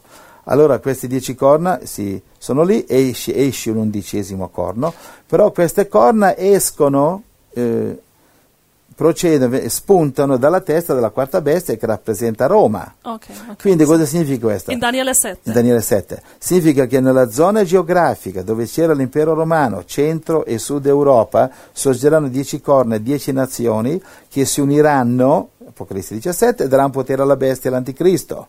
Ok. Ci siamo? Allora, da Daniele 7 sappiamo che le dieci corna sono sulla quarta bestia che è l'impero romano. Esatto. Da Daniele 7 sappiamo. Esatto. Poi dice in, in Apocalisse 17 che questi dieci sono dieci re, dieci nazioni che alla fine si uniscono politicamente e danno la loro potere e autorità all'anticristo. Ecco, questo formerà il E potere. qui, mettendo insieme Daniele 7 con Apocalisse 17, sappiamo che questi dieci re vengono dal ex imperio romano. Esatto. Ok. Esatto, perché è la, è la quarta bestia che spuntano dieci corna. Sì. La quarta bestia sappiamo con sicurezza, Daniele 7, che è Roma, su questo tutti gli insegnanti biblici sono d'accordo, non c'è, Sì. non c'è discussione su questo, questo non è controverso. La quarta bestia di, di Daniele 7 è Roma, questo tutti quelli che conoscono, eh, che in- insegnano le profezie di Daniele lo sanno, non c'è, eh, no- su questo non c'è, non c'è nessun dubbio. Quindi vuol dire che dalla zona geografica dove era Roma sorgeranno dieci corna e dieci nazioni che si uniranno e danno potere alla bestia. Va bene? E dunque, allora, da, da Ezechiele 38 sappiamo che eh, la bestia è chiamata Gog e guida Magog. Magog, nei dizionari biblici, è la Russia, il che ha, eh, ha senso, perché anche la Russia era territorio, era territorio romano, non la Siberia che non andavano lì a mangiare il gelato. diciamo il territorio romano, diciamo il nord del Mar Nero, dove c'è l'Ucraina, la Cri- Crimea di, di recente memoria, lì era già zona, zona greca e zona romana. Quindi il sud della Russia di oggi era il nord dell'impero romano di allora. Quindi sempre dalla eh, testa di Roma spuntano dieci corna e un undicesimo. Ok. L'undicesimo, Apocalisse 17, e l'anticristo. I dieci gli danno potere. Sì. Fino a qui ci siamo? Sì. Bene, mi sembra che ce l'abbiamo fatta a spiegare le sette teste e le dieci corna. E verso 11. Verso 11. Allora, verso leggi il verso 11. E la bestia che era e non è, e anche essa un ottavo re, viene dai sette e se ne va in Ecco, io per perdizione. tanti anni mi sono scervellato su questo. Un giorno sì. La bestia ha già spiegato che è l'anticristo che va in perdizione. Quello già è spiegato, ma come mai era, non è, è un ottavo re, viene dai sette? Perché vedi, l'anticristo e il diavolo e la, la bestia e il dragone sono intercambiabili. Sì, Si chiama dragone in, in, Apocalisse 12, bestia in Apocalisse eh, 13. Però avendo sette teste non è l'anticristo, l'anticristo è una testa. Quindi è, un- è tutto in parabola, che questo è solamente per la mente che ha intelligenza, è in parabola. Come si capisce quando è la bestia, eh, quando la, quando la bestia è l'anticristo e quando invece eh, è il dragone, il diavolo? Si capisce dalle altre scritture, bilanciandole con altre scritture. cosa vuol dire anch'essa è un ottavo re? Ecco, esatto. Allora, il diavolo ha dominato il mondo e dominerà ancora un po' con le sette teste. Alla settima testa cosa succede? La settima testa è l'anticristo, no? L'anticristo col suo regno, giusto? Sì, Che va in perdizione nel lago di fuoco, Apocalisse 19 20. Ci siamo? Va in perdizione, è finita.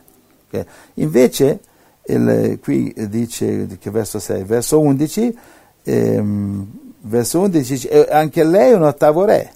La bestia che era non è più e anch'esso un ottavo re. Quindi la bestia che era il diavolo che prima dominava il mondo e che non è più, non è più perché viene imprigionato Apocalisse 20 verso 1, non è più, anch'esso è un ottavo re. Quindi si viene imprigionato, perché, perché viene imprigionato e perché eh, sarà un re ancora. A differenza dell'anticristo che viene bruciato nel fuoco, Apocalisse 19:20, e muore, lì, eh, Apocalisse 19:20, a differenza di quello, il diavolo non muore, viene imprigionato, Apocalisse 20 verso 1. Perché? Perché Dio c'è ancora un lavoro sporco per lui, deve raccoglierci ancora zizzanie che li deve calamitare e raccogliere dopo il millennio. Infatti legge Apocalisse 20 verso 7. Diavolo, cosa succede dopo mille anni? Quando i mille anni saranno trascorsi, Satana sarà sciolto dalla sua prigione e uscirà per sedurre le nazioni che sono ai quattro, quattro angoli della terra, Gog e Magog, per radunarle alla battaglia. Il loro numero è come la sabbia del mare. E salirono sulla superficie della terra e assediarono il, il campo dei santi e la città diletta, ma un fuoco dal cielo discese e le divorò. Ok, e dopo c'è il giudizio trono bianco. Allora, interpretazione. Dopo i mille anni che il diavolo viene imprigionato, egli verrà liberato per quello scopo, perché eh, il Signore vorrà eh, eh, eh, cernire, dividere le pecore dalle capre, i salvati dai non salvati, la zizzania dal buon seme, come lo farà? Manderà il diavolo di nuovo, così come l'anticristo adesso sta prendendo potere nel mondo tramite tutte queste perversioni, questo si ripeterà di nuovo e dopo il millennio il diavolo tornerà a dire serve libertà, serve democrazia, serve comunismo, bla bla. E il mondo dirà sì, certo, come dice Salmo capitolo 2, eh, non vogliamo il gioco di Cristo, vogliamo libertà, vogliamo... E il diavolo dice voi non avete bisogno di adorare Dio, voi siete Dio, adorate Mm. voi stessi. E dico, è logico, dobbiamo adorare noi stessi, come fecero gli angeli caduti che divennero demoni. Adoriamo noi stessi, infatti il mondo sta adorando se stesso, vedi che mondo abbiamo oggi. Allora li radunerà la battaglia contro la Santa Città. Santa Città dopo il millennio e durante il millennio è la Gerusalemme fisica di oggi. Come questo dove lo sappiamo? Lo sappiamo da Zaccaria capitolo 14. La Gerusalemme di oggi eh, sarà circondata dai musulmani, sarà invasa, le donne saranno violentate, Zaccaria 12 e 14. E poi dice che nel millennio Gerusalemme sarà il centro del mondo. Tutti andranno ad adorare lì, adorare il re. Allora eh, il diavolo li radunerà e li porterà ad attaccare la città dei santi per distruggerla nelle sue intenzioni. Il diavolo già sa che andrà all'inferno, però per ingannare la gente e trascinarsela all'inferno farà finta che possono vincere. Non potranno mai vincere, il diavolo lo sa. Però lo fa per ingannare, come ha ingannato i demoni e se li porta all'inferno, così ingannerà i popoli e se li porterà all'inferno. È un po' come Hitler ha ordinato alle sue armate naziste, combattete fino all'ultimo uomo. Il suo piano era, appena muoiono tutti, mi suicido anch'io. Mm. Capisce? Si eh, Si infuriava quando i generali nazisti si rifiutavano e si arrendevano. Cioè voi vigliacchi, codardi, traditori, siete come gli italiani. non diceva così. Eh, ma insomma, no, non diceva no? questo. secondo il suo punto di vista. Capisci? Eh, quindi circo- circonderà la città dei santi, però cosa succede? Questa volta eh, scende fuoco dal cielo e li distrugge tutti. Naturalmente non distrugge eh, i cristiani salvati, perché lì ci sarà senz'altro un secondo rapimento, il Signore li rapisce di nuovo. Quindi la città dei santi sono le persone che sono convertite durante il millennio e lì c'è- il loro rifugio sarà nella Gerusalemme. E saranno tutti lì rifugiati o intorno a Gerusalemme, Israele, perché ci vorranno anni perché il diavolo eh, convinca il mondo ad attaccare i cristiani. Quindi i cristiani saranno perseguitati, si rifugieranno in Israele, così come è successo che dopo la seconda guerra mondiale tutti gli ebrei, o diciamo molti ebrei, sono rifugiati a Israele, così i cristiani si rifugieranno lì, il diavolo attaccherà. E questo qui, diciamo, è l'ottavo. Allora, Apocalisse 17:11. La bestia che era e non è, è, è l'anticristo che era in controllo attraverso del diavolo che dà il suo potere e ha dominato tutta la storia dell'umanità. Era, però non è più perché la bestia... ehm, l'anticristo fu gettato nel lago di fuoco e il diavolo fu imprigionato per mille anni. Mhm. Quindi durante il millennio non è. Però dice che anche essa è un ottavo re, perché dopo mille anni il diavolo sarà liberato, viene dai sette e proverà di nuovo di ribellarsi con i suoi seguaci contro Dio, ma va in perdizione, sarà distrutto dal- da Dio, da Gesù. Ecco, ecco, ecco, vedi, infatti qui è il punto, dice per la prima volta va in perdizione. Mhm. Per la prima volta dice perché? Perché quando scende il fuoco dal cielo, eh, cosa succede al diavolo? Viene imprigionato di nuovo? No, verso 10, 17 10. 17-10 17 o 19? eh, pardon, 20. capitolo 20, verso ok, 10. capitolo 20.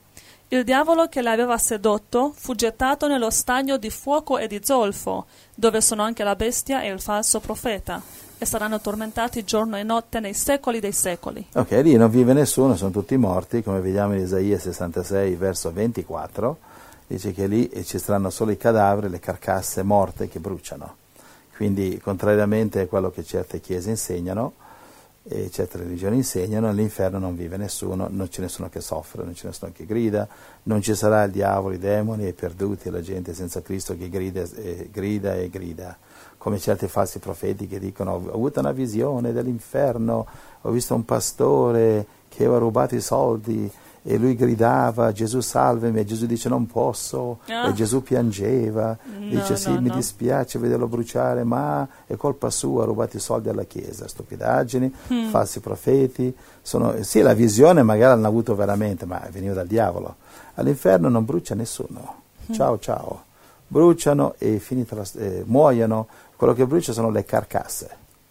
E gente come Bill Weiss che ha avuto visione dall'inferno, ha visto gente bruciare, eccetera, quelle sono proiezioni del futuro, cose che non sono venute ancora. Sono visioni reali, È sì. la visione reale di quello che sarà, Sì, sì. come eh, capito? Però uno brucia, sì, può bruciare un po', grida, strilla, però dopo muore. Quindi è una visione di quello, va bene? Questo studieremo in capitolo 20. Esatto, esatto. Ok. E per finire la storia, anticipo, capitolo 20 dice che c'è la seconda morte, cioè quindi no- lì non vivono, ma muoiono, cioè la seconda morte. E cosa muore? L'anima.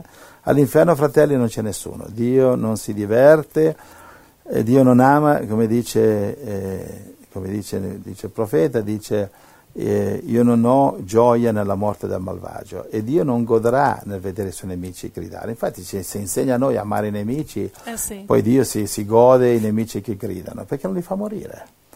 Infatti li farà morire. E eh, molti fratelli, qualcuno, non molti, qualcuno c'è scritto fa non sono d'accordo.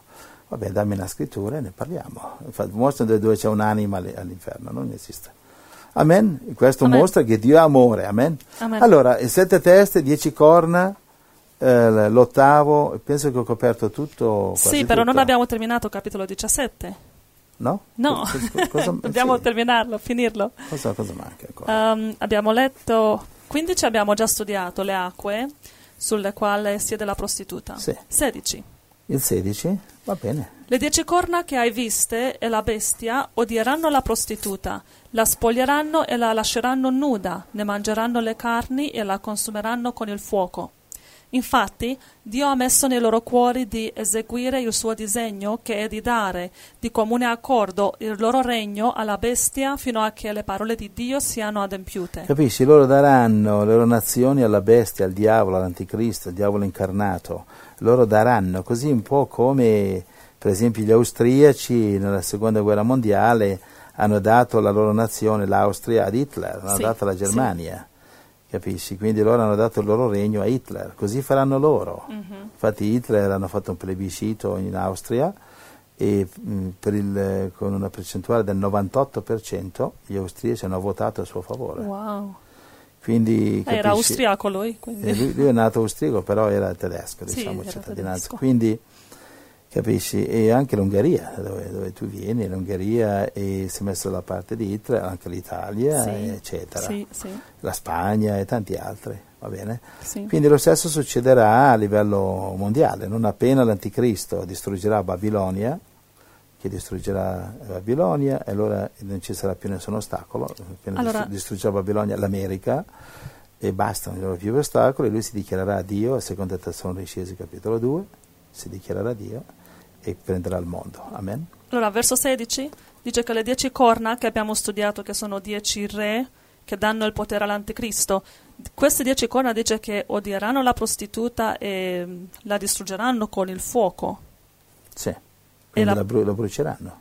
Attacco attacco a sorpresa atomico, attacco nucleare, che, eh, che studieremo nel prossimo capitolo. Ok, sì. E distruggeranno, infatti dice in un'ora, Apocalisse 18, 10, dice in un'ora viene, la prostituta viene bruciata. America sarà, eh, subirà un attacco atomico a sorpresa e sarà distrutto con un attacco nucleare dall'anticristo, Russia e, e- e- e compagni e, alleati la, la- la distruggeranno in un'ora, completamente, rim- rimarrà solo la polvere di quello che vedi adesso. Allora qui entriamo nel capitolo 18 Nel praticamente, capitolo 18, sì. dove studiamo come America, Babilonia sarà distrutta. certo. E sappiamo che è anche un luogo fisico, geografico, non solo un spirito di materialismo, perché abbiamo letto prima, in verso 18, la donna che hai vista è la grande città che domina sui re della terra. Esatto. E quindi è un luogo fisico, geografico. Sì, è una, è una città che domina sui re della terra. Non c'è una religione, né cattolica né protestante, che domina su- sui re della terra, dominerà su alcuni. Mhm. Però eh, non c'è una religione che domina sulla Cina, sui musulmani, e sugli- sulla Russia e su tanti altri. Va bene, i cattolici Sì. nel mondo sono circa un miliardo e più, però ci sono ancora altri 5-6 miliardi che non sono cattolici. Quindi amici avventisti e protestanti, per favore, studiare meglio la Bibbia no- e non insegnate cose che non sono vere. Amen. Ok, non per difendere questo o quello, però dobbiamo essere obiettivi. Quando devi mettere la colpa o puntare il dito non abbiamo paura di farlo, ma quando è sbagliato è sbagliato. Quindi dimenticatevi che siete protestanti e per favore diventate cristiani e, non- e solo cristiani e vedrete che la Bibbia diventa più chiara. Che se leggi la Bibbia con gli occhiali cattolici o protestanti non capisci niente. Va bene, allora Gesù eh, non ha fratelli, allora eh, questo, un sacco di storie, storie che non sono nella Bibbia.